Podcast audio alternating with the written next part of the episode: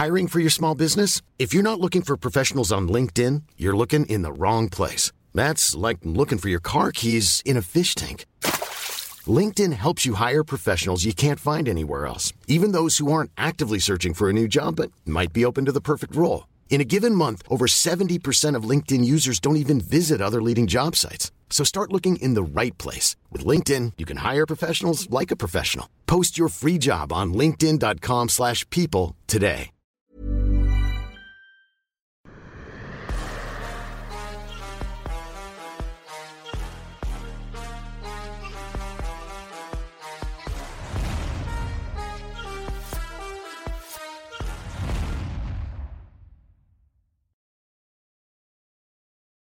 Bonjour à toutes et à tous, bienvenue dans King Energy, épisode je ne sais plus combien. Bonjour le King. Bonjour J, comment vas-tu? Bah ça va très très bien, écoute, nous sommes mardi. D'ailleurs, je, je préfère prévenir nos auditeurs, auditrices, viewers, vieweuses, fidèles, ô combien fidèles. À partir de la semaine prochaine, on risque d'être diffusé à partir du lundi pour être toujours plus proche des actualités du moment. Cette semaine, mon cher Fernand, épisode particulièrement chargé comme chaque semaine, parce que là, oui, le week-end dernier, déjà, il s'est passé plusieurs choses en M M A comme en boxe anglaise. On va commencer en M M A, bien évidemment, avec cette nouvelle défaite de Donald Cowboy Cerrone. Peut-être la dernière de sa carrière à l'U F C. En tout cas, Dana White lui a dit il va lui accorder une toute dernière chance de se reprendre. Toi, qu'as-tu pensé hein, de ce combat, mais surtout là, de la situation de Cowboy Cerrone, qui est une véritable légende du sport, mais ça, je ne vais pas dire que ça commence à devenir triste, mais c'est quand même un peu compliqué. Bah, c'est toujours ça le truc, euh, c'est, c'est dommage parce que euh, quand, quand tu as suivi les previews de ce combat, tu sentais bien la prise de conscience totale de Cowboy. Cowboy mm-hmm. t'expliquait qu'il sait en fait qu'il est sous la sellette. Il t'expliquait qu'il sait qu'il euh, n'a pas envie d'en parler. C'est, c'est moche de dire comme s'il combattait pour défendre son, son nom. Il n'a pas envie de défendre son, sa place à l'U F C, mais c'est la réalité, il pourrait la défendre. Il le disait comme ça, il disait, bon, je sais qu'en gros, on sait que Cowboy, il faut venir euh, euh, très énervé au premier round, le bousculer au premier round, il y a moyen qu'il perde et tout. Je sais que le petit jeune, il arrive en face, il a envie de me bousculer au premier round, mais je ne vais pas me laisser faire, je serai prêt, je vais lui envoyer la sauce. Vais... Mais ce n'est pas sa mentale, c'est un mec, c'est un diesel. Il, mmh. il, il le disait, il a verbalisé, il a fait de l'auto-persuasion, il a fait de... Il a tout fait ce qui était possible pour se préparer mentalement sur ce combat. Il a même avoué qu'il hésitait à valider le combat, qu'il a beaucoup hésité avec son équipe. Est-ce que c'est le combat de... de, de est-ce que c'est l'acceptation de trop de combats euh, de, de, de, l'acceptation parce qu'il aurait pu dire non et attendre un autre combat. Il aurait pu demander quelqu'un mm-hmm. de plus, puisqu'à la base, il devrait affronter... Euh, Diego Sanchez. Diego Sanchez, un autre ancien qui, a, qui est sur le départ. Et... Et en, qui est parti, qui n'est pas sûr, qui est parti, et voilà. Et, et, euh, et en gros, ce qui se passe, c'est que malgré toute la conscience qu'il avait, malgré qu'il soit au courant de ce qui allait lui arriver, mmh. il n'a pas pu éviter la défaite. Il n'a pas pu éviter. Et, et oui, qu'est-ce que tu veux que je te dise? Je pense que c'est vraiment, c'est, ça fait mal, ça. C'est dommage. Quand, quand on est fan, moi, je, je suis ami avec... Euh, Cowboy, je suis fan et ami avec lui. C'est-à-dire que Cowboy et moi, euh, Donald Cerrone, on s'envoie des textos WhatsApp. On se, c'est, c'est vraiment... Voilà quoi. C'est un mec qui connaît beaucoup la France, beaucoup plus que je ne pensais quand je l'ai connu. Euh, il a fait du vrai kickboxing. Il a, genre, les, les boxeurs de Muay Thai en France, il, m'appelle, il m'appelait souvent pour me dire « Est-ce que tu, tu as vu un tel et tout, tu peux lui passer le bonjour ?» Je me dis « Mais comment tu le connais ? Comment tu peux le connaître ?» Il me dit, bah, j'ai boxé euh, du côté de la Belgique tel jour, j'ai boxé un jour à tel endroit, et puis je suis venu en vacances en France, on s'est vu, il était venu aux États-Unis. Enfin, il connaît vraiment le monde du kickboxing européen. Euh, de, je, je me suis attaché à, à ce personnage-là qui est très simple, extrêmement accessible.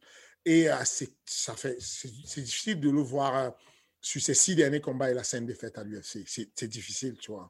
Et euh, bon, voilà, c'est, et d'autant plus qu'il coûte cher, parce que c'est l'un des mecs qui touche bien, quoi. Il a toujours son demi-million garanti. Donc, si tu veux, quand tu coûtes autant cher, que tu perds très souvent, que tu n'apportes plus de spectacle, ça devient difficile pour l'U F C. Et donc, je pense qu'on n'est pas loin de la fin. OK. Ouais, ouais. Parce que c'est là, en fait, moi j'étais assez surpris. Bah, peut-être que toi, tu vas nous apporter des éléments de réponse. Si tu vois, jusqu'à maintenant, OK. il perdait, mais il perdait, tu vois, perdre contre Conor McGregor, perdre contre Tony Ferguson, c'est pas, c'est pas grave, on va dire, parce que la plupart des gens vont perdre contre eux. Là, cette défaite contre Moreno prévenue avec, je crois, cinq jours de short notice, c'est très, très compliqué. Sur, c'est, et donc, pourquoi il a accepté, finalement ? Parce que Cowboy, il est comme ça, parce que vous avez ouais. remarqué que Cowboy, il dit toujours oui, quoi, c'est le mystère, non. C'est le seul mystérieux, en fait, de, de, de, de l'U F C. C'est un peu... Il y a beaucoup de managers, beaucoup d'équipes d'agences de management qui sont dans cette idée-là. En gros, ça, c'est bien quand tu es jeune. Moi, je suis un peu dans cette idée-là en termes de management. Euh, je vais négocier sur les positionnements lumineux où il peut y avoir du, du, du main event. Je vais négocier sur euh, des combats où on a le temps de s'exprimer du, du, du cinq rounds. Je vais négocier euh, euh, pour... Euh, pour d'autres choses, pour des avantages. Mais en gros, je suis persuadé qu'il faut affronter euh, les gens. Il faut affronter. Euh, et contrairement à ce qu'on pense, je suis persuadé que quand on, quand on prend un short notice, à soixante-dix pour cent, celui qui est en short notice, c'est celui qui était déjà prévenu avant. Mmh. C'est-à-dire que les personnes, les mercenaires, je les appelle les mercenaires, qui prennent des short notice, sont des personnes qui sont préparés à l'idée du short notice pour souvent. La plupart du temps, c'est devenu une stratégie. Dans les salles, il y a des athlètes qui sont des couteaux suisses, qui sont prêts à la catégorie du dessous, à la catégorie d'en dessous, qu'on prépare tout le temps. Il y a des personnes comme ça qui sont prêtes toute l'année. Je, je, c'est le cas de, de, de, d'un mec comme Damien Lapidus ou M M A Factory, c'est un vrai couteau suisse. Damien, il peut combattre à soixante-six kilos, soixante-dix kilos, soixante-dix-sept kilos, il peut combattre à tout moment de l'année. Il est hyper fréquentant de la salle. Ça lui a valu d'ailleurs quelques défaites qui n'étaient pas, qui, qui n'auraient pas dû être concédées. Mais en général, euh, ces personnes-là, contrairement à ce qu'on pense, elles sont prêtes. Damien, attention, si tu le prends en short notice et que tu penses que euh, le mec il n'est pas préparé, tu te trompes beaucoup. Damien est très, très souvent préparé. Alors qu'à à côté de ça, Taylor Lapulus, si tu le prends, pour, je fais un parallèle hein, exprès parce que c'est deux frères. Du coup, vous voyez que même avec des, des personnes de la même famille, il peut y avoir des dissociations dans la manière de fonctionner. Taylor, par exemple, ce n'est pas un mec de short notice. Il, fait, il a besoin que tout soit planifié à, à, à l'avance, que tout soit préparé et tout. Et donc, s'il est en short notice, il est vraiment en short notice. Damien, il n'est pas en short notice. Il est toujours préparé. Il est tout le temps préparé. Donc, si tu veux, Cowboy, à mon avis... Euh, Il, il est le moins préparé de la situation parce que son adversaire est en mode, quel que soit ce que, qu'on me donne, je suis prêt. Cowboy, il est en mode, je vais affronter euh, un ancien, un vieux qui est un peu comme moi sur le déclin, je vais me refaire. Et d'un coup, on m'envoie un jeune qui a les dents longues, qui règle le paquet, qui a envie de tout arracher, qui, ça, qui, qui se moque de tout et qui va mettre le, le, l'accélérateur dès le début. Donc, voilà ma vision des choses. Et puis, à côté de ça, comme je t'ai dit, euh, il a toujours fonctionné comme ça. C'est pour ça que sa paye, elle est, elle est super élevée parce qu'il prend tout le monde, parce qu'il il est capable de prendre des gens à la dernière minute et les battre. Et donc, du coup, il, il, il, dit, il a dit à, à l'interview, il a dit, tu ne peux pas avoir le hashtag anyone, anywhere et puis dire, euh, pas cette fois-ci. C'est-à-dire que où tu dis, je suis capable de prendre tout le monde tout le temps, ou tu ne le dis pas. Tu ne peux pas dire, bon, ben pas cette fois-ci, les gars. Euh, mm-hmm. Oui, tout le monde, tout le temps, mais cette fois-ci, je dis non. Ça veut dire que tu sors de, ce que, de ton hashtag que tu as mis anyone, anywhere. C'est un peu son, sa, sa manière de vivre. Et, et bon, voilà, malheureusement, euh, la réalité, c'est que quoi qu'il fasse, il est plus facile pour lui de, de, d'exister et de combattre contre des actions, des anciens comme Ferguson, parce que finalement, Ferguson, c'est un diesel aussi. C'est un mec qui est tellement ancien qu'il a besoin de poser le jeu. Rarement, les anciens viennent avec euh, la, la rage et tout, tu vois. C'est un, un Overeem, c'est pas un mec qui te fonce dessus en début de combat. C'est pas le même du début. Donc, vers la fin, tu deviens un peu mature, un peu raisonnable, un peu calculé, alors que ces jeunes, ils n'en ont rien à cirer, quoi. Enfin, aucun respect. Enfin, tu te mets face à eux, bah, il va te marcher dessus, quoi. Tu as intérêt à être vraiment affûté parce qu'il arrive, il va te marcher dessus.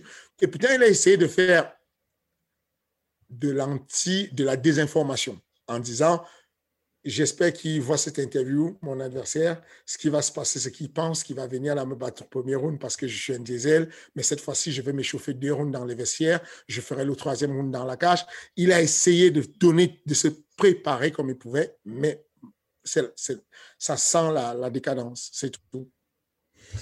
Bon bah voilà, malheureusement pour notre cher Cowboy Cerrone. Et de l'autre côté, bien évidemment, il y avait un main event à Dallas, Cowboy Stadium, plus de soixante-dix mille spectateurs pour Canelo contre Billy Joe Saunders. Vous avez pu suivre le combat soit sur The Zone ou sur les réseaux sociaux de Fernand qui suivait en multiscreen l'U F C et puis la boxe anglaise bien évidemment.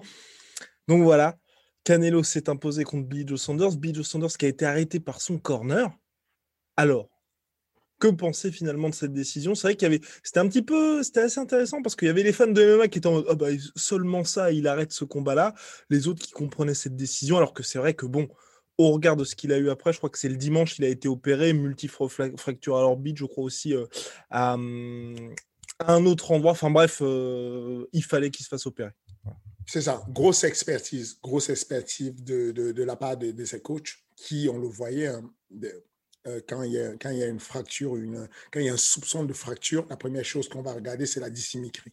En gros, on regarde la tempe gauche et on la compare à la tempe droite, on voit s'il y a un décalage, s'il y a quelque chose qui est enfoncé ou pas enfoncé. Et, et, et on a constaté qu'il y avait la tempe là qui était un peu molle, qu'il y a quelque chose qui n'allait pas. Et ils ont décidé d'arrêter. Ils, ils ont raison parce que là, de ce côté, passent beaucoup de nerfs qui peuvent uh, tout de suite abîmer. Si, si jamais il y a une fracture, la fracture pourrait aller céder, enfin, um, sectionner un nerf ou sectionner autre chose et, et, et l'aveugler pour toujours. Je l'ai déjà eu. Euh, j'ai eu un athlète qui l'a eu. Euh, c'était Diego. Diego, c'est un... Je ne sais pas si les gars s'en, s'en souviennent. C'était un, un excellent lutteur qui a fait les Jeux Olympiques pour l'équipe du Brésil, qui est arrivé en France et qui est aujourd'hui l'entraîneur, le head coach de l'U S Metro. Okay. Et donc, euh, euh, c'est le mari d'une, d'une amie, Audrey Préuteau, qui a été euh, une, une grande figure de la lutte en France, la lutte libre.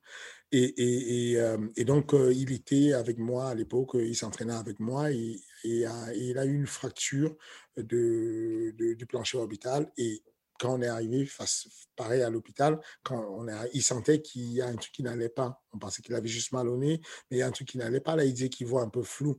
Je lui ai dit, on va tout de suite aux urgences. On y allait, on, on l'a mis directement au bloc opératoire dans la foulée, en nous expliquant que ça pourrait être très risqué, ça pourrait être euh, dangereux pour la suite. Donc, c'est une très bonne décision d'arrêter tout de suite euh, ce, ce, ce combat-là. Voilà. Et que penser de Canelo Alvarez, finalement? Il est bon, il est très bon, c'est le coach, on peut dire ce qu'on veut. Le combat, là, le combat m'a rappelé beaucoup le combat de Conor contre Eddie Alvarez. Mayweather. Ah, Mayweather. Non, Mayweather. Ah, au coup de Mayweather. Oui, dans le, dans le sens où en général, celui qui va gagner dans la longueur, c'est celui qui est censé être le moins puissant et le moins endurant. En, en général. Et finalement, Canelo, qui, qui a commencé à faire la claire différence avec le temps, n'est pas celui qui était le moins puissant. C'est-à-dire qu'on on, on, on a son adversaire qui est Sanders, il est beaucoup plus grand. Il paraît qu'il cote un peu plus. Euh, il est, euh, malgré ça, dans la longueur, plus le temps passait, lui qui n'est pas en knockout power, a quand même commencé à perdre le, le, le terrain. Il a quand même commencé à faire des erreurs, euh, alors qu'au début, il, il a mis en difficulté euh, Canelo sur certains points. Donc, euh, oui, ça me rappelait un, un peu ça dans le sens où euh, on peut considérer que Mayweather frappe plus fort que Conor en boxe. Cependant, c'est dans la durée qui... Euh, qu'il allait battre Conor avec le temps. Donc, c'est pour ça que je, je le compare, je compare ces deux matchs en fait en disant, bon voilà, huitième round, euh, on, on sait qu'il y a quelque chose. On, on, les, les, les experts de la boxe, tous ceux qui connaissent vraiment la boxe, qui disaient, attention, vous pensez que Canelo va lui marcher dessus, attention, c'est pas simple. Ils avaient raison. Ils avaient raison, ça a été un match assez soutenu.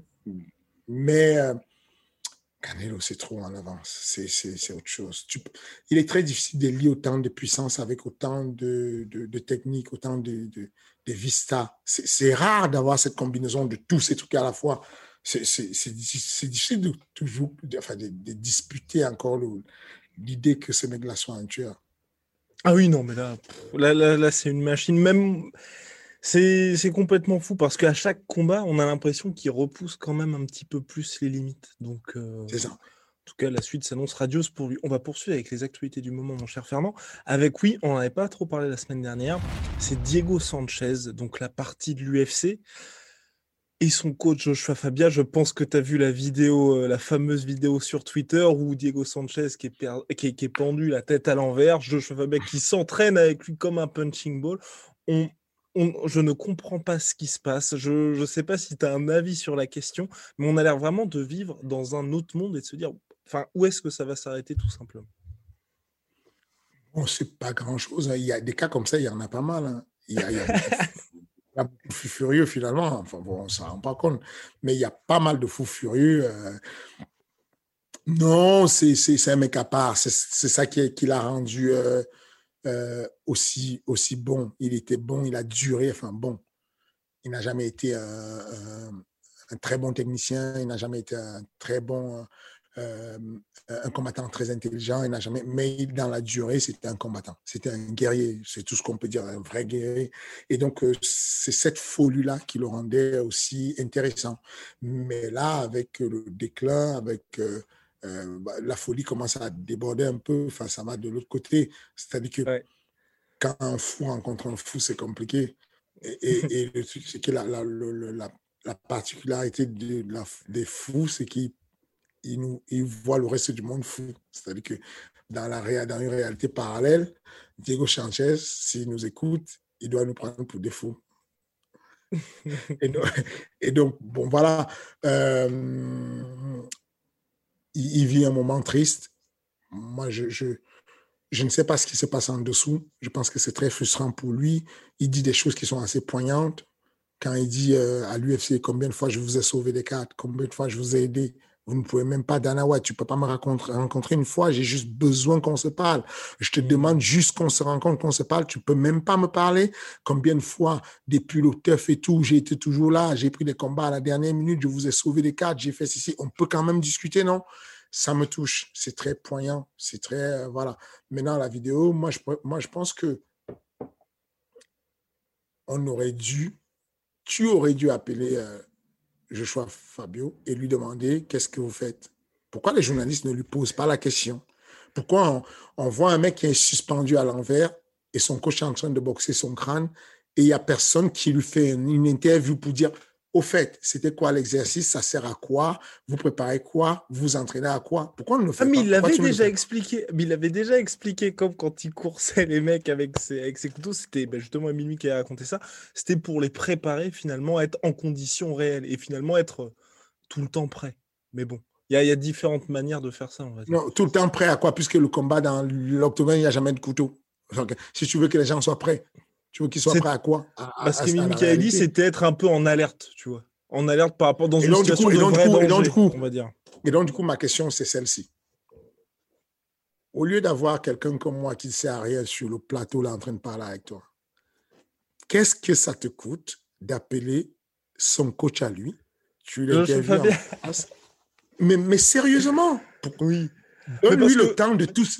de l'interroger et d'avoir des contre-interrogations. Ce que je veux dire, c'est que le mec, il dit, je veux le préparer.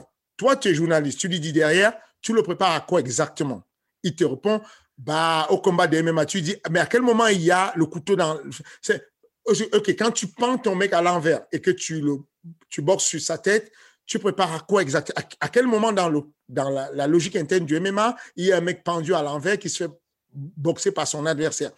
Mais ça, c'est intéressant d'avoir ces mecs-là et de discuter avec eux.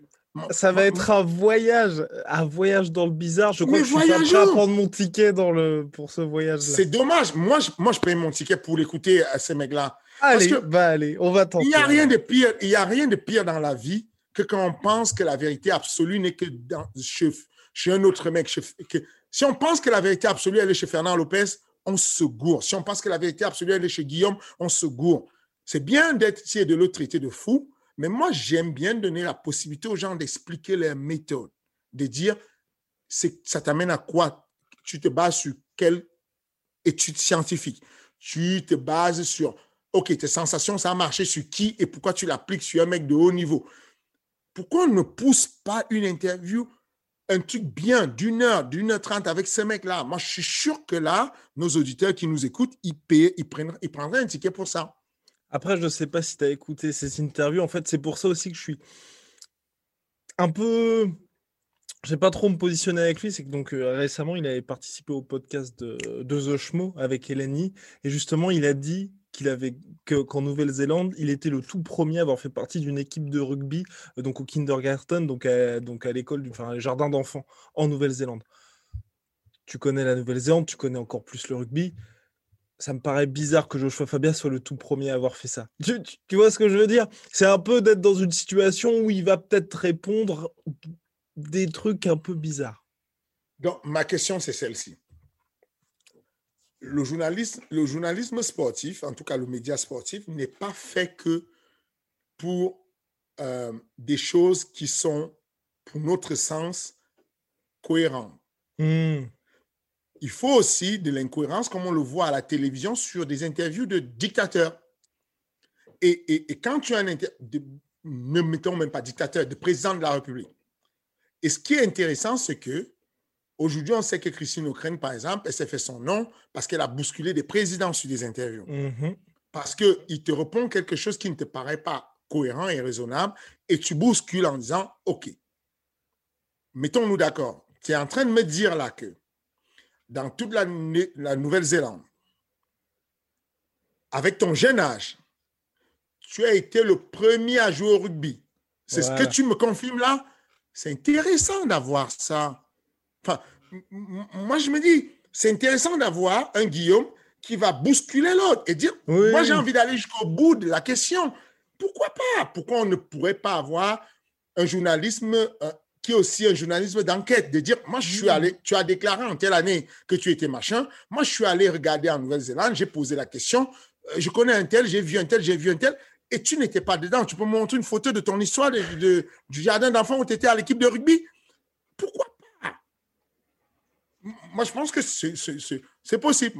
Viens en Paris, on va voir, le, le, on va, on va voir, tu vas voir que la réclame, on n'aura plus besoin de ça, quoi. Il y aura, il y aura dix mille personnes qui vont, qui vont acheter le ticket parce que je pense que ça peut être intéressant. Moi, je, moi perso, je, je lui cède ma place à l'aise et je me mets à côté et je l'écoute parler. Enfin, je, je, je l'écoute religieusement et je vais peut-être apprendre des choses ou alors je vais aller au fond de mon idée et me dire, OK, il est cliniquement fou. Il est vraiment Ah fou. Oui, voilà. Ok, et eh ben voilà, le rendez-vous est pris. On va faire ce qu'il faut pour voir cette interview avec Joshua Fabia. C'est, si ça ne vous plaît pas, c'est la faute de Fernand Lopez. Voilà. Alors, on, on va poursuivre avec la preview de l'U F C deux cent soixante-deux. Donc ce week-end, l'U F C arrive à Houston, amputé certes du combat de Nick Diaz, également Edmond Shabazian qui n'affrontera pas Jack Hermanson lors de ce combat-là, qui a été repoussé à une date ultérieure, mais il y a quand même deux gros gros combats sur la carte. On va commencer crescendo, bien on va y aller crescendo, pardon. Darius contre Tony Ferguson. Selon toute vraisemblance, c'est un peu le combat de la dernière chance pour El Koukoui. Fernand, comment vois-tu ce combat qui a l'air d'être... Je ne vais pas dire que c'est un traquenard pour euh, Tony Ferguson, mais pff, je, j'ai peur. J'ai vraiment peur. J'ai vraiment peur. Ouais, je te jure, j'ai pris pour qu'il gagne Ferguson. Parce que ça me ferait plaisir qu'il gagne, parce qu'il donne plus de spectacles que, euh, que Darius. Il est, euh, j'espère vraiment qu'il a, il a eu une mauvaise passe et que, c'est, et que c'est passé et qu'il a redressé le guidon et qu'il va... Mais, mais je, non, je ne pense pas qu'il va le faire. Mmh, parce qu'il n'a pas assez de temps. Ferguson a besoin du temps pour pouvoir déborder ses gars. Je ne comprends pas que son management ait pris hein, trois rounds. Quand mm-hmm. tu vois que le management de Nick Diaz négocie, de Nick Diaz négocie pour cinq rounds, je ne comprends pas pourquoi on n'a pas négocié pour lui cinq rounds. Parce qu'avec cinq rounds, il y aurait eu une chance pour que sur le, le championship round, celui du le quatrième round, qu'il puisse se refaire. Mais non, je ne vois pas comment il va s'en sortir. Euh, Darius est, est chaud. Il est chaud. Même son sol est chaud. Euh, c'est compliqué, je ne, je ne sais pas comment il va s'en sortir, mais je te jure, je, j'espère vraiment qu'il va gagner. Dans le sens où euh, je n'ai pas envie de le voir sortir tout de suite. L'U F C dégage des gens tout de suite. Euh, mm-hmm. En ce moment, l'U F C dégage beaucoup de monde dès que tu es, dès que tu es bien payé et que tu n'as plus les résultats escomptés. D'ailleurs, je pense que c'est normal. Je pense que si on a envie de savoir à quel moment il faut prendre la retraite, c'est là qu'il faut prendre. La retraite, c'est, il y a deux éléments. Le fait que tu sois âgé, mais surtout le fait que tu commences à perdre plusieurs fois. Mm-hmm. C'est-à-dire que si tu es âgé comme Randy Couture, tu, qui continue à battre des jeunes, il avait quarante-deux piges, mais il battait des jeunes de trente ans, euh, pas de souci. Mais dès que tu commences à perdre une ou deux fois, et surtout si les pertes en question sont des pertes à, euh, via K O, donc avec des possibilités de commotion cérébrale, c'est le moment d'arrêter. C'est, c'est, c'est aussi simple que ça. Donc, Euh, pour parler, pour reparler de, de Cerrone, hein, c'est peut-être le moment d'arrêter s'il repère encore. C'est pour ça que je comprends que Dana White lui dise « Ok, c'est ta dernière chance. Si tu perds encore, ça n'a plus de, d'intérêt. » Donc, dans le, dans le cas de, de, de, de, de El Koukoui, ce serait bien qu'il gagne. Parce que s'il ne gagne pas, on aura du mal à le défendre. S'il ne gagne pas, on aura du mal à... Parce que s'il gagne, on, on, on peut raconter une narration, on peut repartir sur un truc de ouf. On peut, on peut ressortir Khabib. Pas ressorti Khabib en lui-même, on peut faire une réincarnation de Khabib par Islam Makhachev. Complètement. Dans le sens où, bon, El Koukoui a gagné, et donc du coup, euh, on va le mettre comme ça. Comme Makhachev demande depuis longtemps qu'on le mette dans le top dix, il y a moyen qu'il rentre, qu'il aille affronter Tony Ferguson. Et si Tony Ferguson gagne encore, on peut dire, bah voilà, euh, je n'ai peut-être pas battu euh, Khabib, mais j'ai battu le Khabib deux point zéro. Enfin, il y a une narration à faire dessus, mais ça me ferait chier en fait qu'ils perdent tout de suite. Mmh, exactement, surtout et, et en plus. Et, et, et, et je suis quasiment sûr qu'il va perdre. Ouais. Bon, bah voilà. Malheureuse, malheureusement pour Tony Ferguson et le main event. Donc là, cette catégorie lightweight, pour la première fois depuis trois ans, il y aura un nouveau champion, Charles Oliveira ou Michael Chandler. Bah alors. Euh, je, je, je, je, je n'aime pas. Ce main event, je ne l'aime pas. Ok. Au niveau euh, attrait pour les fans ? Non, pas ça. C'est-à-dire qu'en gros, si Charles Oliveira gagne, il sera contesté, il sera considéré comme un, un incontesté champion. On va le considérer comme un, un champion. Ouais. Il est là depuis à l'U F C, il a battu un certain nombre de mecs. Euh, attention, Chandler a battu des vrais mecs, hein. Au Bellator, il a croisé des vrais mecs. Ce n'est pas la question. Euh, Hooker, ce n'est pas n'importe qui. Mais ce que j'essaie juste de dire, c'est que arriver, faire un seul combat, devenir champion d'une organisation, on, aura, on, on ne va pas tout de suite le conseiller comme un tueur. Mmh. Sauf que, sauf qu'il y a de fortes chances qu'il gagne. C'est-à-dire que, don't get me wrong, je considère que Chandler A, non, non. Charles Oliveira a une meilleure boxe. Mm-hmm. Charles Oliveira a une meilleure, un meilleur sol. Charles Oliveira a une lutte techniquement meilleure, com- plus complète que celle de, de, de, de son Chandler. adversaire. Chandler. Cependant, cependant, la question est celle-ci. Sur le premier round, qui est prêt à parier que Chandler ne va pas toucher Charles Oliveira au menton. À la tête, même pas au menton. Euh... C'est-à-dire que si vous devez parier vos sous, la question c'est celle-ci. Est-ce que Charles Oliveira peut passer le premier round sans se faire toucher à la tête, à la tempe, à l'oreille, à la nuque, euh, près de la nuque, au menton, quelque part? Est-ce que ça c'est possible? Si la réponse c'est non, alors on est en danger. Parce que dans cette catégorie, s'il y a un mec qui tape fort, c'est ce mec-là. Il tape vraiment fort. Et là, il a, il a, il a, il a quelque chose qui est bien, c'est qu'il sait stopper la lutte. Il a une bonne lutte. Il sait stopper la lutte et il a appris à taper au corps. Il travaille au corps et à force qu'on travaille au corps, tu t'exposes à la tête. Je pense que sur le premier round, Charles Oliveira va prendre au moins deux ou trois shots dans, à la tête. Et si connect, je pense qu'on on ne voit pas le, le, la suite, on ne voit pas le deuxième round. Ah ouais. C'est ça qui me fait chier. C'est que celui que je vois être le futur, qui est archi-technique, qui est bon, qui est prêt, qui est, qui est frais, c'est finalement Charles Oliveira. Mais il, ce sport, il n'est pas aussi simple que ça. Tu mmh. peux être meilleur black belt, tu peux être meilleur machin, tu peux être well-rounder, tu peux être complet comme tu veux. Mais si on peut t'éteindre avec un seul crochet, bah écoute, c'est fini, c'est fin du game, quoi. Ça veut dire qu'on on, on est parti pour un règne euh, pendant quelques temps euh, de, d'un mec qui vient du Bellator, qui, n'est pas encore une, qui n'a pas encore une vraie identité de l'U F C. Et c'est un peu chiant. C'est, c'est... Mais bon, mais comme ça, là, comme ça pour Charles Oliveira qui va sûrement regarder le podcast, comment peut-il survivre au premier round? Tu peux peut-être lui donner quelques conseils indirectement. Euh, c'est de beaucoup utiliser euh, ses kicks. Je le verrai plus utiliser euh, les, euh, les front kicks. Je le verrai boxer, mais avec chaque fois possibilité d'embrasser. Mmh. C'est-à-dire que comme il a la longe, il aura tendance à allonger les bras et rester loin. Mais sauf que quand tu es loin, tu t'exposes aux, aux explosions en crochet large euh, euh, de, ah, euh, de... De Chandler. De, de Chandler, je ne sais pas pourquoi ce nom. Tu vois, c'est, c'est ça le truc en fait, c'est que c'est pas encore... Un, c'est, c'est, Chandler, ça, ça me bloque, tu vois. C'est que Charles Oliveira, ça me fait au U F C. Chandler, ça me bloque encore. Je le garde dans la case Bellator. Mais quoi qu'il en, en soit... Ce que je vais dire, c'est que la stratégie devrait être de le faire lutter au début, de, mmh. de, de, de, de, de boxer de loin ou de très près, de loin avec de, de, des longs segments, de toucher avec des front kicks, de jouer ce jeu-là et ensuite de, la, de le coller. De, de, il, il limite le tirer dans la garde et l'amener au sol. Limite. C'est-à-dire que si on ne peut pas l'amener au sol, on le tire dans la garde, on se met à essayer de le supper, le renverser pour aller prendre. Voilà, j'aurais fait une stratégie comme ça sur le premier round.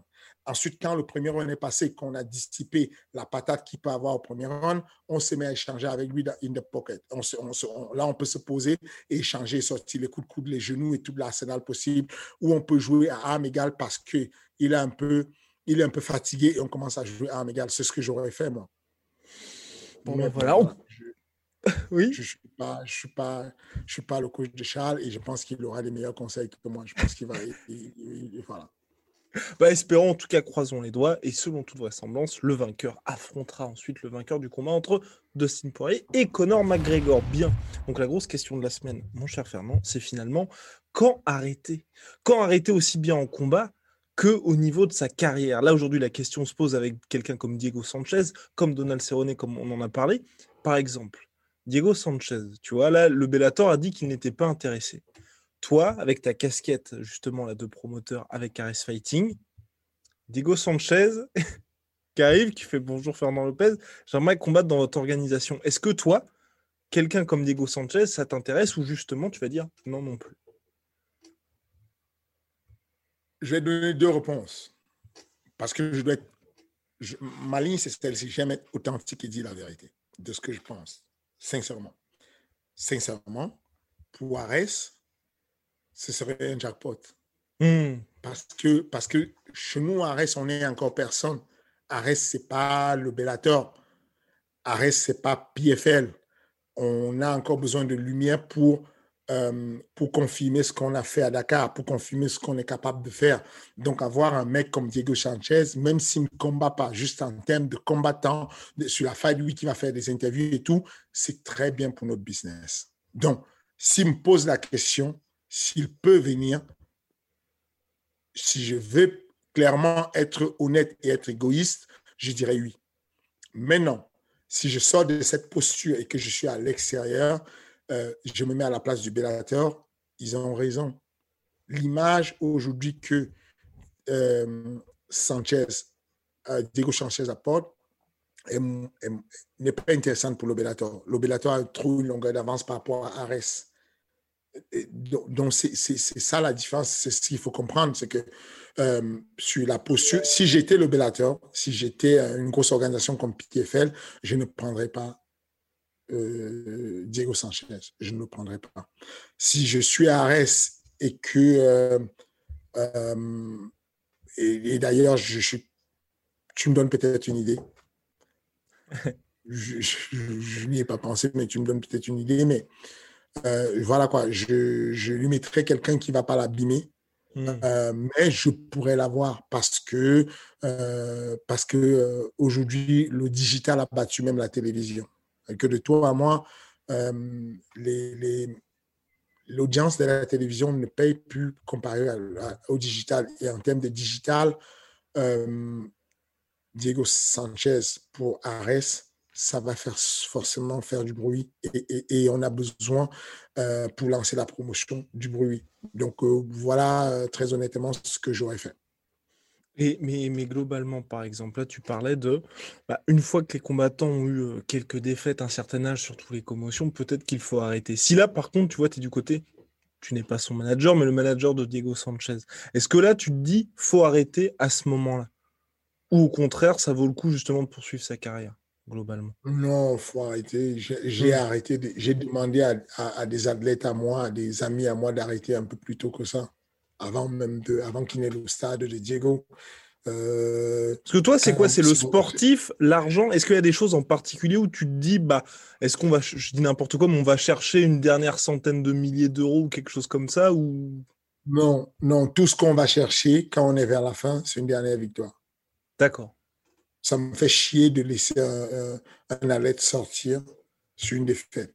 J'aime bien qu'un athlète, comme il a dit, Cowboy Cerrone, non, je ne peux pas sortir comme ça. Je ne peux pas sortir sur, sur une série de cinq défaites. Je ne peux pas. J'ai besoin d'une victoire. Ensuite, je vais peut-être prendre la retraite, mais là, non. Je comprends absolument ce qu'il veut dire. Et, et je suis content d'avoir arrêté ma petite carrière sur une victoire. Et, et je pense que tout le monde a envie de faire pareil. Et, euh, et je sais que euh, peu importe l'argent que ça rapporte, il euh, y a un certain... Voilà quoi. Il y a... Il y a une image à protéger de soi et puis il y a la santé, sérieusement la santé à protéger à un moment donné. Et, et je pense que c'est pour ça qu'il faut s'intéresser au double projet. C'est pour ça que au, au, au M M A Factory, ce qu'on on essaye de faire vraiment, c'est le double projet. À chaque fois qu'on manage un gars, on lui propose quelque chose qui pourrait devenir son métier. On le met sur des formations comme, euh, comme F M C, on le met sur, sur euh, des, des, l'apprentissage à être coach, on le met sur la formation pour être euh, agent, on le met sur le profil d'entraîneur, mais on, on donne quelque chose à quelqu'un pour qu'il puisse avoir autre chose. Aujourd'hui, euh, euh, Christian Pumbu, tonton qu'on connaît, est l'une des personnes qui rapportait beaucoup au Management Factory dans le sens où euh, ses derniers combats à R C C, il touchait vraiment des bons sous. Il, il, il combattait pour des bons sous et pourtant, ça n'a pas empêché que j'ai une discussion avec lui où je lui donne mon avis en disant « Frère, j'aimerais que tu arrêtes. Viens, on fait autre chose. Viens, tu es un excellent coach, tu as une très bonne pédagogie, euh, tu es meilleur coach que moi, tu es meilleur, machin. Viens, on s'arrête, tu te poses et tu enseignes parce que tu es bon en ça. » Et puis, bah, il, il, il, n'a, il n'a pas voulu arrêter parce qu'il aime encore combattre. Mais cependant, il m'a écouté à préparer quelque chose d'autre. Donc, il s'est mis à la formation. Le M M A Factory lui a payé des formations euh, pour pouvoir être coach et tout, pour améliorer son niveau de coaching euh, sur le côté de, de, des connaissances scientifiques et tout ça. Et, euh, et, et aujourd'hui, euh, il s'épanouit complètement dans l'écosystème du M M A avec un métier qu'il aime, de pouvoir faire du coaching privé, de pouvoir accompagner des grands compétiteurs en compétition. Euh, c'est grâce à lui aussi qu'on a des victoires avec des athlètes comme euh, Christian Zouak, c'est grâce à lui qu'on a des victoires avec des mecs comme euh, Mehdi Ben Lagda, c'est, voilà. Donc, Sami Faidin, c'est grâce à, à, à, à Christian Pumbu. Donc, au bout d'un moment, si on propose du double projet à, à quelqu'un, il y a moyen qu'il soit épanoui quelque part. Et... Euh, Il, il, c'est, c'est la santé en premier. Il faut vraiment faire attention à ça. Et tant que quelqu'un gagne, par contre, là, aucune raison de s'arrêter. Je, par exemple, même s'il reste sur une défaite, Alistair Overeem, tu vois. Il a perdu contre quelqu'un qui est numéro cinq mondial. Bon. Non, Alistair, il gagne encore. Il gagne encore. Et il gagne chez les tueurs. Il gagne, enfin, on est dans l'élite de l'élite de l'élite, quoi. Enfin, c'est pas un mec qui est en train de perdre contre les mecs du top trente. Il mmh. perd contre les mecs du top trois. Donc, si tu veux, Alistair... Pour moi, euh, si ces I R M prouvent qu'il n'a pas de problème au niveau du cerveau, si ces angioscanners prouvent qu'il n'a pas de problème de, de, euh, de vascularisation au niveau du cerveau, si ces, ces, son, ces examens de vue prouvent qu'il n'a pas de problème de, de la rétine ou de, de quoi que ce soit, de fond d'œil, non, je ne vois pas de contre-indication à ce qu'il continue à combattre. Et ensuite, euh, s'il perd et qu'il continue à perdre et surtout qu'il prend des risques de commotion cérébrale, effectivement, il faut stopper. C'est ça le truc. C'est que moi, c'est... Alors, je, je, je parle en tant que manager-entraîneur, mais cependant, c'est le côté affectif aussi qui me touche souvent chez, à prendre des décisions. Millions of people have lost weight with personalized plans from Noom. Like Evan, who can't stand salads and still lost fifty pounds. Salads generally for most people are the easy button, right? For me, that wasn't an option. I never really was a salad guy. That's just not who I am. But Noom worked for me. Get your personalized plan today at Noom dot com. Real Noom user compensated to provide their story. In four weeks, the typical Noom user can expect to lose one to two pounds per week. Individual results may vary. C'est-à-dire que c'est le côté... Euh, euh, moi, j'ai été traumatisé. C'est que euh, si, vous, si vous passez aujourd'hui à, au M M A Factory et vous voyez Tonton euh, faire du sparring, c'est une machine de guerre. Christian Pumbu, là, actuellement, vous le voyez tourner. Bah, c'est simple. On a un jeune qui vient du Daghestan qui a atterri il y a quelques jours, là. Un tueur à gage. Il est à quatre-vingt-treize kilos. Il, il est euh, champion euh, sur les organisations essais et tout ça, dans les, dans, sur plusieurs petites organisations. Là-bas, il a neuf zéro. Il a été signé par l'U F C au Contender Series. Euh, il va combattre bientôt pour le Contender Series. Ça, je, je, je viens de faire une, une erreur. Je viens d'annoncer quelque chose qui n'était pas encore officiel. Mais bon, c'est pas grave. Ça va pas. Je, je, je, euh, j'espère que les, les journalistes anglophones ne vont pas capter ce que j'ai dit et qu'ils ne le relayeront pas. Oui, euh, il n'y aura pas d'article, rien du tout. Pas de souci. Pas de souci, pas de souci. Bon, quoi qu'il en soit, quoi qu'il en soit, Nasruddin, c'est un tueur, quatre-vingt-treize kilos. Et tu donnes le nom, il a... maintenant, prénom, il n'y a pas de souci. Ouais, il, il, a, il, a, il, a, il, a, il a fait son, il a fait son entraînement euh, hier avec Tonton. C'est un tueur qui, qui a mis en discuter beaucoup de personnes, mais Tonton l'a mis mal à l'aise hier. Et, mm. et, et pourtant, euh, comme je t'ai dit encore, ça veut dire que Tonton serait éligible pour aller combattre, pour aller euh, euh, au Contender Series, pour aller combattre euh, pour une ceinture... Euh, à, à, laisser, à, à laisser pour aller euh, au Bellator, pour repartir au Bellator, puisqu'il était champion du Bellator. Et oui. Cependant, moi, j'ai été traumatisé. C'est-à-dire que c'est pour ça qu'il affecte par le dessus.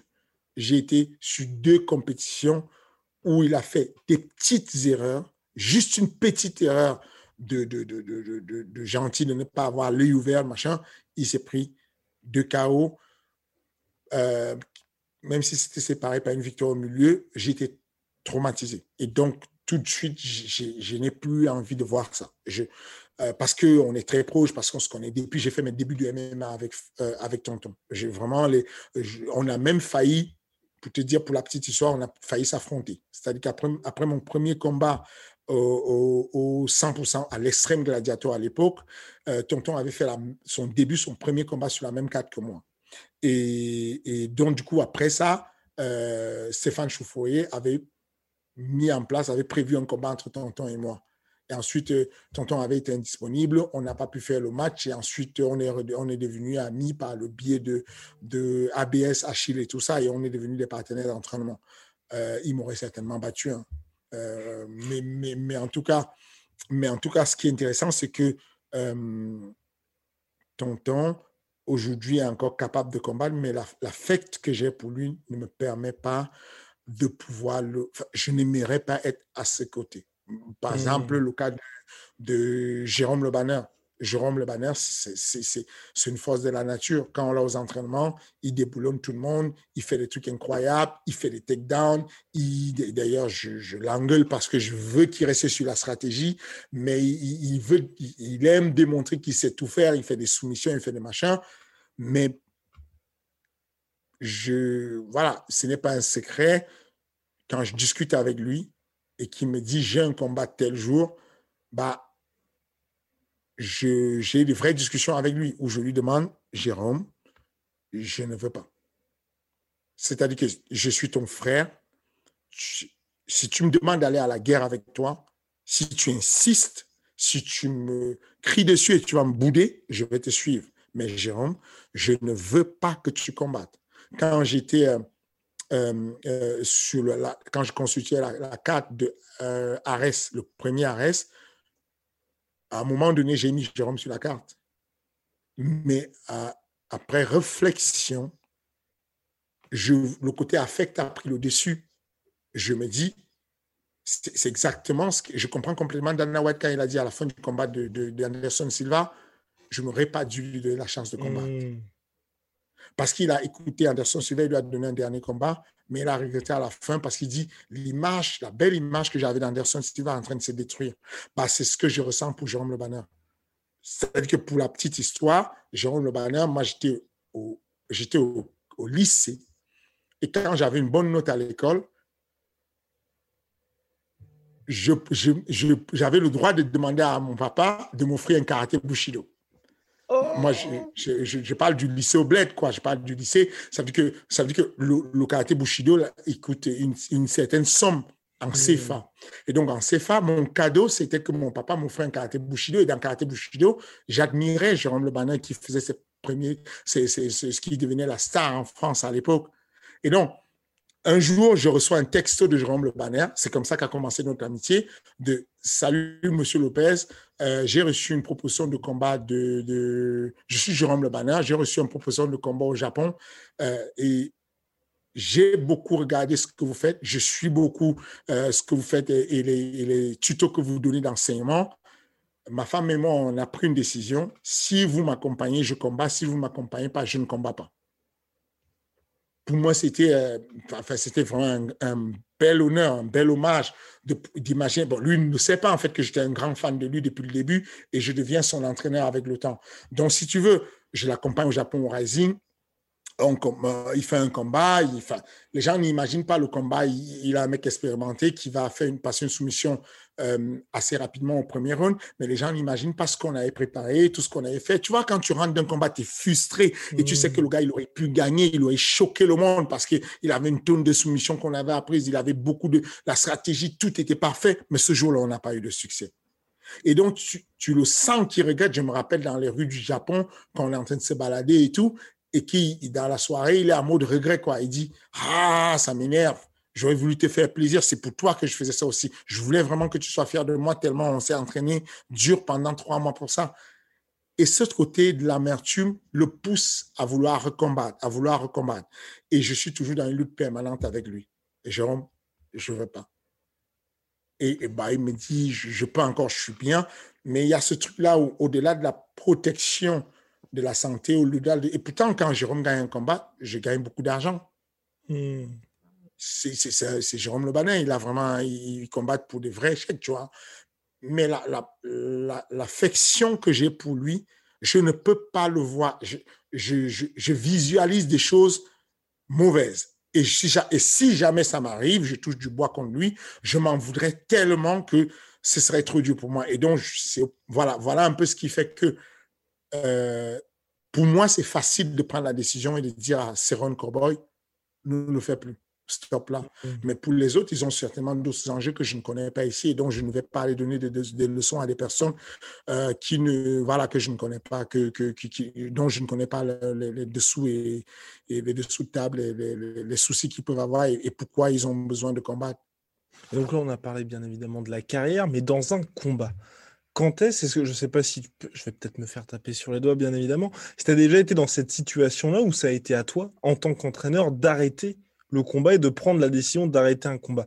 Là, ça a fait bien évidemment le tour de la planète avec Billy Joe Saunders, mais on se souvient, c'était en février deux mille vingt, le coach de Deontay Wilder a arrêté le combat, il s'est depuis fait virer carrément par Deontay Wilder, donc c'est vrai que c'est une décision compliquée à prendre. Toi, qu'est-ce qui peut te faire arrêter un combat de l'un de tes élèves ? Euh, j'arrête le combat quand je sens qu'il n'y aura pas euh, de suite euh, d'amélioration. Ce que je vais dire, c'est que dans le cadre de Billy Joe Saunders, il n'y aurait pas eu la magie. Mm-hmm. C'est-à-dire qu'on peut dire, sans risque de se tromper, qu'il n'y aurait pas eu de renversement des situations. C'est clair. Ça m'est arrivé une seule fois dans ma carrière. J'ai, j'ai, d'ailleurs, c'était euh, Taha Abdi, qui est maintenant sociétaire d'Obi Fight. Ouais. Et euh, Taha combattait contre Karim Mamar. Je me souviens de ça parce que ça m'a beaucoup marqué. Moi, j'ai affronté Karim Mamar quelques mois avant. Okay. Et, et Taha était mon élève. Donc, j'affronte Karim Mamar, quatre-vingt-quatre kilos, en Belgique. Euh, ça se passe très bien pour moi. Je, je le bats par K O au premier round, genre trente secondes. Et quelques mois après ça, euh, Taha va l'affronter euh, à Paris au cent pour cent Fight. Je n'étais pas déjà chaud pour le combat parce que je, je sentais... Enfin, il est expérimenté quand même, maman. Il, il avait de la bouteille, même plus d'expérience que moi. Et, euh, et Taha a une belle boxe. Il est rapide des bras. Il a une belle vitesse, d'où son surnom Fast Hand. Euh, et il commence bien le combat. Mais avec l'expérience, Karim Mamar se met à remonter la pente. Et il est à prendre des coups et il ne se défend pas intelligemment. Et, et je pense qu'on a passé un ou deux rounds, je ne me rappelle plus exactement. Mais toujours est-il que dans ma tête, j'ai fait un calcul simple. Est-ce que Taha Abdi peut remonter ce combat et gagner ce combat? Vu son état de fatigue, vu le manque de, de, de fight I Q vis-à-vis du fight I Q de Karim Mamar, je ne voyais pas ça possible. J'ai jeté l'éponge. Et, et donc, euh, voilà, c'est, c'est, c'est, ma, ma décision, elle se fait juste sur est-ce qu'on peut renverser la situation? Si on ne peut pas renverser la situation, pourquoi prendre des dommages, des, des, des, des, des, des dommages corporels? C'est-à-dire que si j'ai encore une chance de pouvoir renverser la situation, OK, essayons. Je vais, je vais aller dans cette stratégie en disant OK, tu sais quoi, tu vas plus boxer, le prochain round, tu vas aller, tu vas le prendre en clé de talon, tu vas lui faire ci, ça. Non. Dans le domaine où il est le plus fort, où il est meilleur, il se fait déborder par son adversaire qui est plus costaud, plus intelligent, plus expérimenté. À quel moment il va renverser la vapeur? Je ne vois pas. Alors, il ne reste plus qu'une solution. Je me mouille. Effectivement, ça peut me coûter mon poste d'entraîneur, mais au moins, j'aurais assumé. J'ai fait mes calculs euh, en mon âme et conscience et j'assume. Eh ben, eh ben. Et après, justement, est-ce que elle, enfin, c'est quelque chose pour lequel tu vas prévenir justement tes athlètes de dire si je sens que c'est mort, je peux justement penser. Ah non, non, je m'en moque. Je ah ne non. demande même d'accord. pas. Ça veut dire que ah oui, je, je m'en moque. Ça veut dire que, en gros, Euh, ce débat qu'il y a eu en mode ouais, on doit, est-ce qu'on doit déjà discuter avec l'athlète et lui demander si on doit arrêter, machin? Non, non, non, non, non, non, non. Dans la vie, il y a des arbitrages à faire. Moi, je, je me méfie beaucoup des gens qui sont des équilibristes, des Suisses, qui sont toujours au milieu de deux eaux et qui disent non, je ne sais pas quoi, je n'ai pas envie de vexer tel, je vais ménager la chair et le chou. Moi, je, non, je suis pas, j'assume. Je suis quelqu'un de clivant. Je choisis mes postures, j'assume. Et donc, ma posture, c'est celle-ci. La même que l'arbitre. L'arbitre te demande, protect yourself all the time. Protège-toi tout le temps. Il t'avertit deux fois. Fight back. Fight back. Tu ne réagis pas. Il stoppe le combat. Je tombe sur un arbitre qui ne fait pas ça, qui ne protège pas le gars. Je vois que mon gars est en train de prendre une rouste et qu'il y a encore trois rounds après. Et il n'y a pas de solution pour qu'il renverse la vapeur parce qu'il est handicapé, parce qu'il a un, souffle, un, un souci machin. Non. Il y a possibilité que le mec soit gravement en danger, mais qu'il ait la fierté et qu'il ne veuille pas dire « S'il te plaît, coach, arrête le combat. Mm. » Ça, c'est fort possible. Des, des mecs comme moi, il y en a aussi là dehors. Moi, je n'ai jamais envisagé d'arrêter un combat de ma vie. C'est que je, quand on m'a battu, on m'a battu parce qu'on m'a endormi, parce qu'on m'a cassé un bras ou parce qu'on m'a... Je, je, c'est simple, même en grappling, ce qui, je, je, je n'avais pas cette... J'étais, j'étais borné, j'étais stupide, je, je ne tapais pas. Je, tu fais ce que tu veux, tu vas m'arracher le bras, tu fais ce que tu veux, mais je, je ne m'apitoie pas sur mon sort. Il y a des personnes comme ça, et ces athlètes-là, j'ai besoin de protéger leur vie, même s'ils ne me le disent pas à haute voix. Et peut-être je vais me tromper, mais en tout cas, à mon âme et conscience, j'aurais sauvé quelque chose. Tu sais, il y a un film... qui est très intéressant. one million dollars baby. Je l'ai regardé peut-être trois fois ce film et j'ai pleuré. Parce que ce film nous rapporte la réalité. Il est très fort, Clint Eastwood, dans sa réalisation. Il y a dans sa salle de sport Morgan Freeman qui est un coach et qui a un œil qui est bon et qui ne voit plus. Mm-hmm. Et on ne comprend pas pourquoi il se protège son athlète qui est une femme qui est, euh, comment elle s'appelle, la Sud-Afrique, euh, non? Oui. Comment elle s'appelle, l'actrice? Mais non, t'es une référence du cinéma, tu peux mais, pas faire ça. Mais je sais bien. Je... Hilary Swank. Et voilà, Hilary Swank. Donc, Hilary Swank est l'athlète qui, qui boxe et elle est surprotégée par Clint Eastwood. Mais c'est l'histoire qui fait que Clint Eastwood est transformé. Parce qu'il s'en veut... Alors, désolé pour le... Le spoiler. Le spoiler pour ceux qui n'ont pas encore regardé one million dollars baby. Mais en tout cas, euh, c'est ce que je n'ai pas envie de vivre. Je n'ai, je n'ai pas envie d'aller regretter quand il y aura un dommage mmh. grave. Je prends la décision avant et si ça doit me coûter ma relation avec mon athlète, je me sentirai bien au fond de moi parce que ce n'est pas une blessure que je verrai toute ma vie. Voilà. Mmh, et bah, bah très, très, très logique, très logique, Fernand. On va avancer avec les questions donc euh, hebdomadaires, bien évidemment. Chaque semaine, vous pouvez vous poser vos questions à Fernand Lopez, qui répond avec grand plaisir. La semaine dernière, il y avait eu un petit teasing, Licha soixante-quinze, qui avait demandé à Fernand, si tu étais matchmaker de l'U F C, quelle serait ta main card de rêve avec le roster actuel. Donc c'est parti, donc main card, bien évidemment, cinq combats.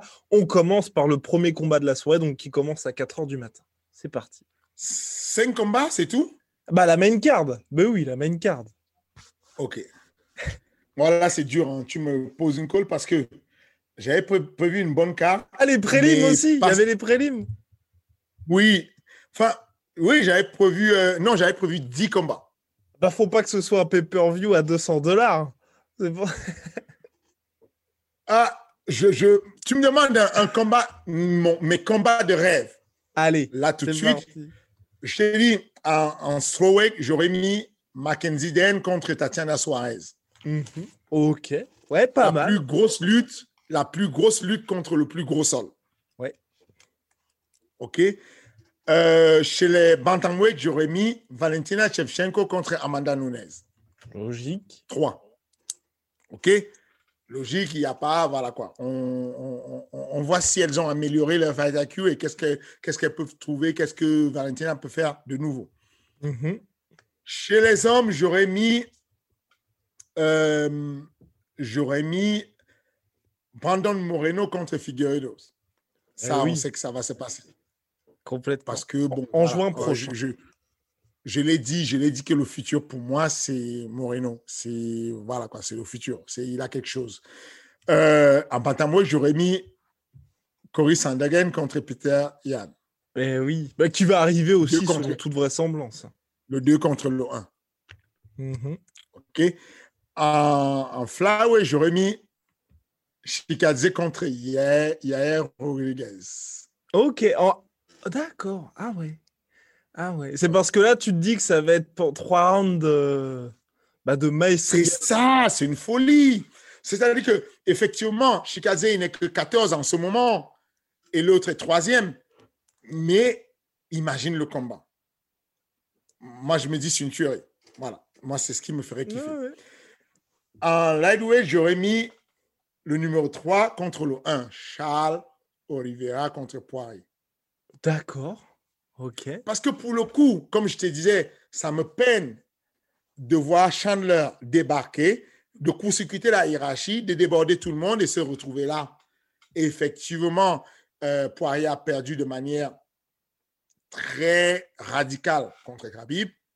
Euh, mais cependant, ça reste quelqu'un qui est là depuis, qui a fait son chemin, qui a fait machin. Je pense qu'entre Charles Oliveira et lui, il y aurait un match euh, solide où ce n'est pas la puissance qui trancherait d'un coup. Mm-hmm. La puissance de, de, de, de, de euh, comment il s'appelle, Chandler, ouais, vient couper tout et nous empêche de regarder le combat. Nous empêche, ça, ça nous empêchera d'admirer le combat. Ça va couper tout d'un coup s'il gagne, tu vois. Euh, En welterweight, je, mettais, je mettrais le seul que je pense être capable de battre, Ousmane Kamaru. Devine qui? Ben Gilbert Burns. Deux, voilà. Donc ouais. Ah, d'accord, ouais. Ok.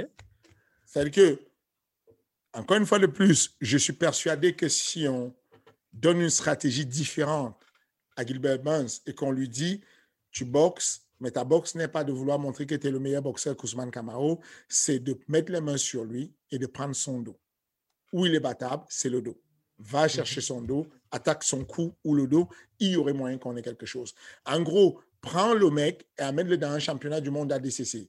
Prends Ousmane et pose-le.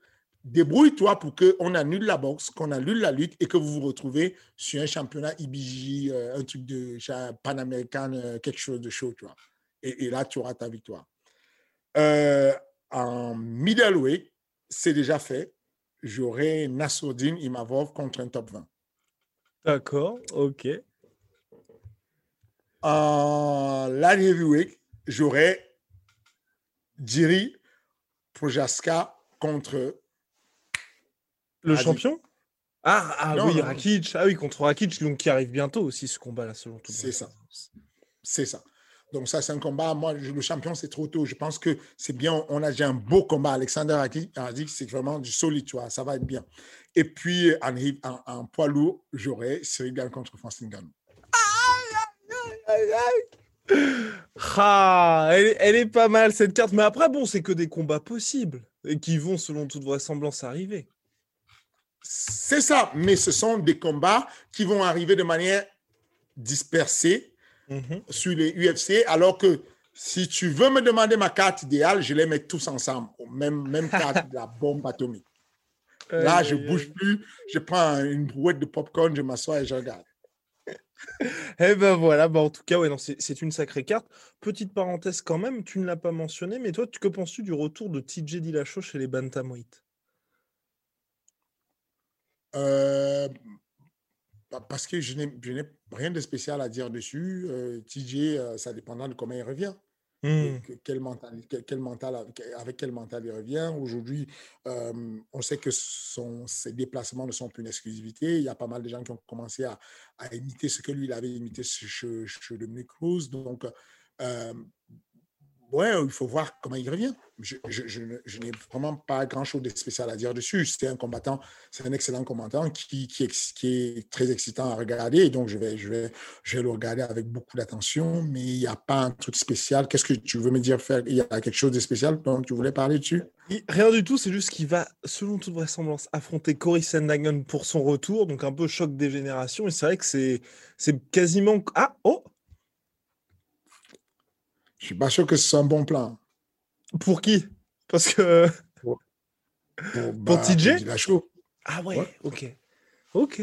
Ok. Ah, Cory Sandhagen, je, je, je, je, je, la, l'épisode, ceux qui n'ont pas regardé l'épisode précédent, ah, je oui. suis persuadé que pour moi, c'est, c'est le futur. C'est, ah, c'est, oui. Il a quelque chose. Il a quelque chose. Aussi. Et puis sa victoire, enfin sa défaite contre Sterling, pour moi, c'est plus un...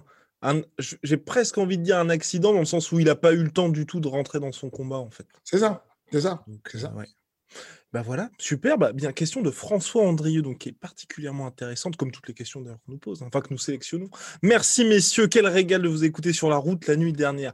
Petite question pour le King. Pourquoi chacune des organisations n'organise pas un tournoi pour décerner le titre de chaque catégorie et le classement des combattants? Et est-ce qu'un grand tournoi entre les orga- toutes les organisations serait possible? C'est une question qui revient globalement souvent sur Internet. Je vous en remercie par avance. Vivement au prochain épisode. Je ne... Je ne je... C'est, c'est utopique, c'est impossible. C'est-à-dire qu'en gros... Euh...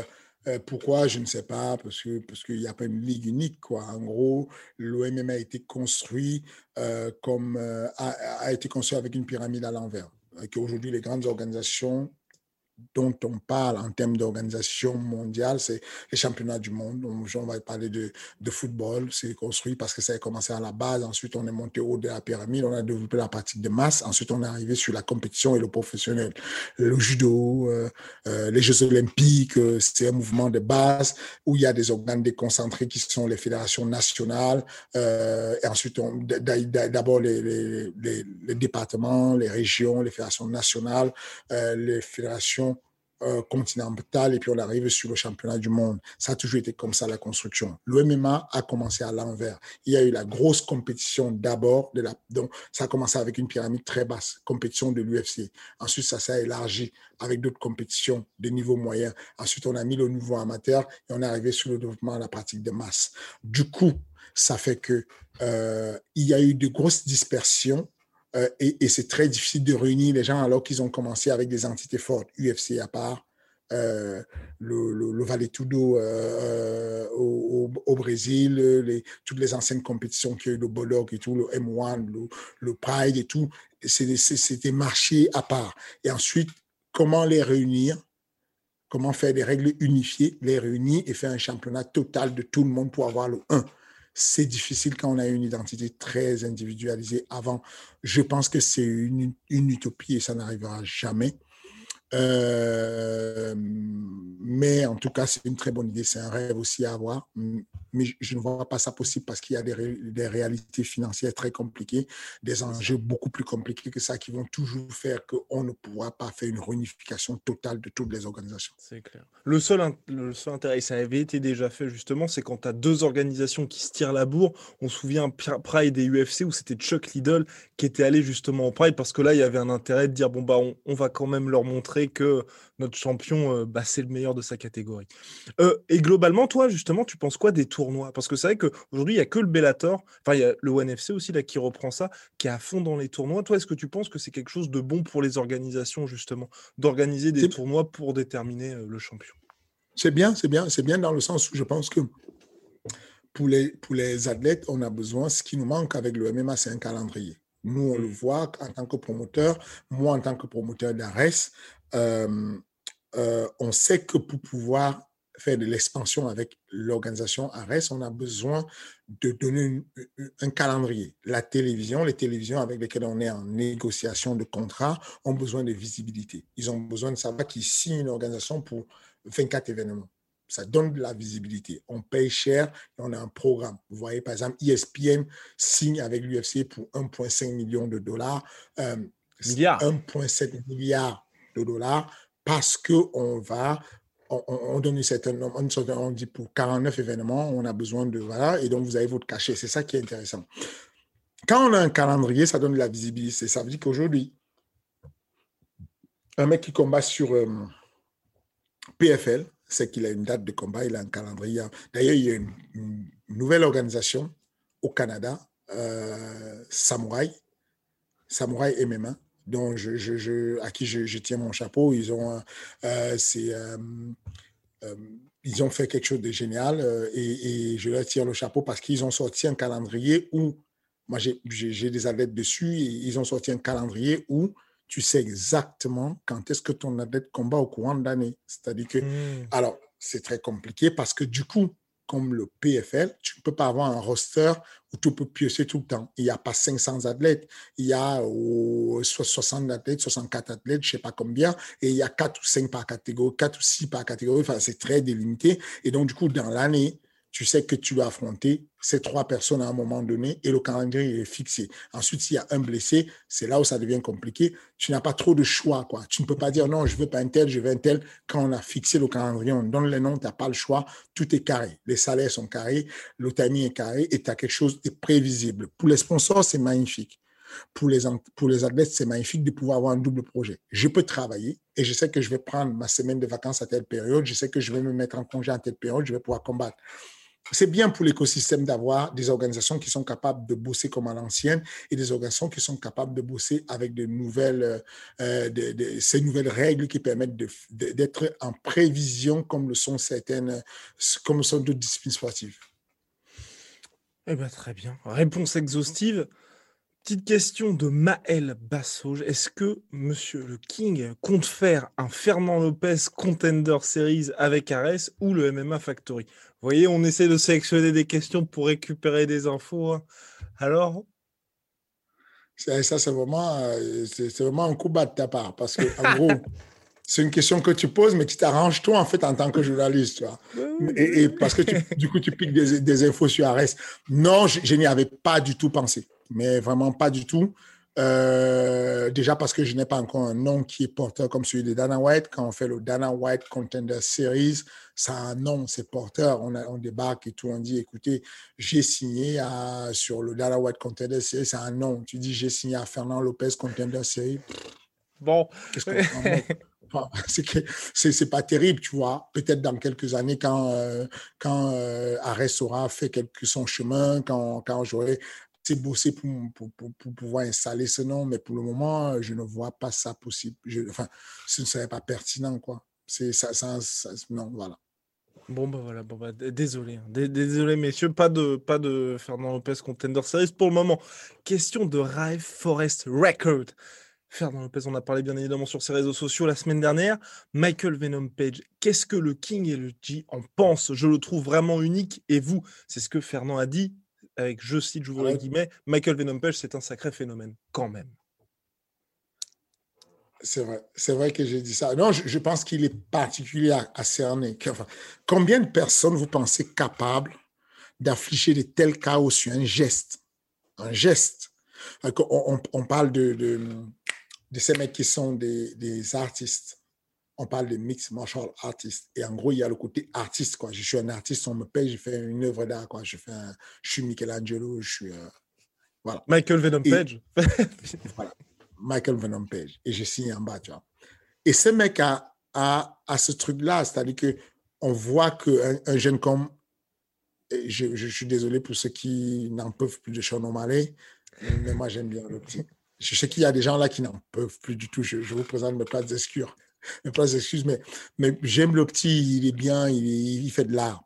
Et donc, quand on a un petit comme ça, on voit qu'il cherche à faire de l'art. On voit qu'il cherche à terminer le mec sur un coup. Il veut absolument, il veut pas gagner d'une autre manière. Il veut pas gagner à la décision. Il veut faire un clean shot et puis il, il tourne le dos, il marche. Sauf que il y a un mec qui le fait de manière naturelle tout le temps. Mais tout le temps, tout le temps, tout le temps. Je ne le connais pas, je ne sais pas à quoi il tourne, je ne sais pas comment il fait. Je, euh, il y a quelques temps de ça, j'ai parlé avec, euh, ça ne fait pas longtemps, j'ai parlé avec Alamoussou, qui m'a dit qu'il avait tourné avec, euh, euh, qu'il s'était entraîné avec euh, Venom M V P. Page. Ok. Voilà, et il m'a dit, franchement, M V P, c'est un autre niveau, c'est un magicien. Et quand je sais combien de fois il est fort, Alamoussou, et l'entendre dire ça, je me dis, mais c'est qui ce mec en fait? Il, le nombre de personnes qu'il a tuées, entre guillemets, attention, il y a un grand public qui, qui écoute ça et qui va dire, ah, on tue les gens au M M A. Non. Le nombre de mecs qu'il a fini en une frappe, une seule frappe, c'est, c'est incroyable. Je ne sais pas s'il y a quelqu'un dans le monde qui fait ça. Genre, Masvidal a pris une, un sprint de huit mètres. Pour mettre un coup de genou sur la tête à, à, à Ben Askren, ben oui. Mais il n'a pas causé les dégâts que M V P a mis sur un départ arrêté. Départ arrêté, il a sauté, il a mis un coup de genou, sauté à Cyborg, il lui a, il lui a percé le crâne, il, il lui a percé le front, c'est qu'il y a un gros trou, quoi, comme une balle de tennis. Mais comment on peut faire ça? Comment on peut éclater le nez d'un mec d'un high kick aussi léger, juste comme ça, un instant, un mouvement, rien de plus? Comment on peut être là en train de jouer et on met une frappe au passage et la personne dort comme si on lui avait donné un somnifère? Comment on fait pour faire ça? Je ne sais pas. Donc, moi, pour moi, je trouve qu'il est phénoménal. Je ne sais pas, je sais pas ce que tu en, tu en penses, je ne sais pas ce que tu vas me dire dessus, mais je n'ai pas encore démystifié ce mec. Je ne, alors, il a perdu. Euh, contre un autre tueur, il a, voilà, qui était d'une précision incroyable, comment il s'appelle euh, Douglas Lima. Euh, voilà, euh, Douglas Lima. Mais cependant, oh, il me choque. À chaque fois, je me dis, bon, là, on lui a mis un bon lutteur, il va le choper, il va le clouer au sol, il ouais. va faire ceci. À, à chaque fois, je pense que là, on lui a mis un bon boxeur, il va avoir le timing, il va le contrer. Mais il est intouchable, c'est un magicien. Je ne sais pas comment il fait et je ne sais pas comment il fait pour dégager autant de puissance avec un espace aussi court, quoi, avec une détente aussi courte. Je ne sais pas comment il fait. Ouais, je ne sais pas. Moi, avec Michael Venom Page, en fait, le... je... tout ce que tu as dit, je suis mille fois d'accord et c'est vrai que c'est hyper impressionnant. Mais c'est vrai qu'aujourd'hui, tu vois, son âge, je crois qu'il a trente-quatre ans. Je trouve ça juste dommage, en fait, qu'il n'ait pas réussi à passer un petit peu le niveau où sportivement, tu vois, tu as une légitimité face à ses adversaires. Parce que bah, y a eu le combat contre Douglas Lima, où certes, c'était disputé jusqu'à ce qu'il se prenne le K O, mais j'ai aussi en mémoire, tu sais, le combat contre Paul Dellé au tour précédent, où là, pour le coup, c'était vraiment très compliqué pour lui. Donc, tu vois, faire ça avec des gars qui sont, honnêtement, enfin, pas à son niveau, en tout cas, moi, pour moi, ils sont pas du tout dans, sa même, euh, dans, dans ces mêmes sphères. C'est au bout... En fait, ça, ça ne tient qu'un temps, pour moi. Je comprends ce que tu dis, mais ce n'est pas sa faute à cent pour cent. Oui, non, c'est clair, c'est clair. Sincèrement, moi, j'ai un mec comme ça dans ma team, dans, mon, dans, mon, dans ma promotion, je l'envoie dans la cage au loup. Je, je veux tester, je, je l'envoie vraiment où il va affronter des mecs. Je pense que ce mec-là aurait pu briller avec plus de lumière. Mmh. Je pense que tu passes ce mec-là à l'U F C et tu le mets contre des grands noms, euh, genre tu le mets contre Masvidal, il ouais. peut faire des choses, il peut surprendre des gens. Et je mmh. pense que un athlète peut être éteint parce que tu ne le mets pas en lumière ou il peut briller parce que tu lui as donné la confiance et tu le mets en lumière. Et, et je pense qu'il n'a pas eu assez de lumière au, au Bellator, c'est tout. Mmh, ouais, non, mais c'est, c'est, c'est vrai, c'est vrai. C'est juste dommage, j'ai j'ai un peu l'impression que son prime a été gâché, tu vois, c'est comme aujourd'hui, Raymond Daniels au Bellator. Bon, oui, dans cette dernière partie de carrière, c'était un grandissime kickboxer, ça ne me dérange pas qu'aujourd'hui, il lui mette des gars juste pour qu'il il fasse son petit highlight. C'est ça. Bon. Et c'est pour finir d'ailleurs... C'est ça. Mais c'est ça. Et pour finir d'ailleurs, on n'en a même pas parlé, le retour de Rumble au Bellator lors du même événement. Alors... C'était difficile, hein. C'était ouais. chaud quand même. Hein. C'est-à-dire que, attention, c'était chaud. Hein. C'est Rumble, c'est Rumble, mais il a vu la mort à un moment donné. Hein. Il s'est fait, il s'est pris un contre, il a dansé. Hein. Ouais. Et pourtant, je ne me souviens pas qu'il ait pris beaucoup de K O. Comme quoi, l'histoire de Menton, de pas Menton, ça ne tient pas beaucoup. Quoi. C'est, c'est, c'est toujours une affaire de succès. Est-ce que ton adversaire a le bon succès de placer le point au bon endroit, au bon moment? Euh, moi, je pense que c'est... Voilà. Là, il a, pour le coup, euh, ouh, il a eu chaud. Hein. Il a eu chaud. Le et le Bellator a aussi eu chaud, hein, parce qu'il n'y a plus Rumble dans c'est le ça. tournoi. C'est ça. C'est, c'est, c'est tout est gâché. Et, et, et, euh, mais, encore une fois de plus, il a manqué un peu de fight I Q, de reculer un peu, de créer de l'espace et de, et de pouvoir le toucher de, de loin. Euh, et, et donc, voilà. Mais, euh, très bonne chose qu'on ait toujours un Rumble dans le tournoi et ça va être intéressant. Mais là, tu es confiant pour la suite pour lui. Enfin, y a pas, tu n'es pas en mode, ah tiens... Euh... Non, non, non, non, il était bien. L'adversaire était solide, il était bien. Ouais. Il était bien, il, il, il lui a marché dessus, il le suivait, cadrage et tout, la tête, le corps, les, les high kicks. Et à chaque sortie, tu es là, tu es en train de boxer, tu vas aller là-bas, bam, il te ramène la tête avec une grosse bûche. Euh, non, je pense qu'il était bien. Je pense vraiment qu'il était bien, quoi. Et qu'il euh, avait un, un, un adversaire très bon en boxe. Je pense que... Il est, en tout cas, moi, personnellement, je l'ai perçu meilleur que ce que j'attendais. Je me disais qu'avec le, le fait qu'il soit resté longtemps sans combattre, il allait revenir un peu rouillé, machin. Mais non, je l'ai trouvé euh, au, au taquet, je l'ai trouvé là. Eh bah super, bah je... on a terminé pour cette semaine avec un épisode triple X L. Le moment que vous attendez tous dans ce podcast-là chaque semaine, bien évidemment, c'est le point réclame de Fernand Lopez. Là, il fait non, il fait non, mais il lit les commentaires et il voit bien. Calmer, Allez, c'est parti. Euh, bah écoutez, merci encore. Ça fait, ça fait beaucoup de bien de, de savoir combien de fois vous nous suivez. D'ailleurs, Euh, j'en, je, je remercie beaucoup euh, ceux qui euh, suivent malgré et, et qui donnent les appréciations, les commentaires, malgré que ce ne soit pas des épisodes à blockbuster.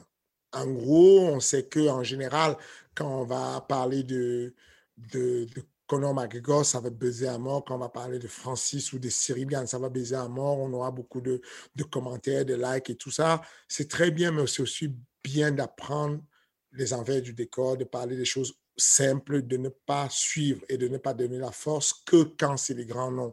Parce que du coup, ce qui se passe, c'est que vous poussez les médias à vous apporter ce que vous ne voulez pas. Il y a, il y a beaucoup de personnes qui disent « Mais non, j'espère qu'ils ne vont pas parler encore de… » Jake de, Paul de, de, de Jake Paul, j'espère qu'ils ne vont pas parler encore de Conor. Mais justement, si vous ne voulez pas qu'on en parle, euh, si vous ne voulez pas donner cette habitude aux médias d'aller où ça clique, allez cliquer même quand ce n'est pas un gros nom. On a parlé d'un grand nom et qu'on a parlé des choses vraies qui sont intéressantes, qui vous ont plu, qui vous ont plu. Commentez dessus, euh, mettez des pouces de like, mettez des pouces de dislike si vous n'aimez pas et surtout, commentez pourquoi vous n'aimez pas pour que ça puisse faire améliorer euh, euh, le style de Monsieur J qui quand même, euh, même si moi j'ai vu d'autres choses, lui il en vit quand même. Allez, bah formidable et à la semaine prochaine. Merci, Top. Au revoir.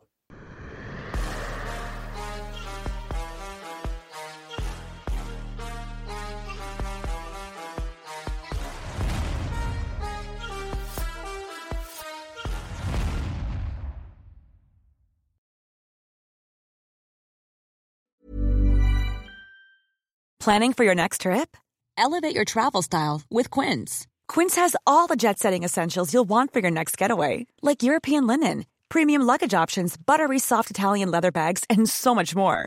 And it's all priced at fifty to eighty percent less than similar brands. Plus, Quince only works with factories that use safe and ethical manufacturing practices.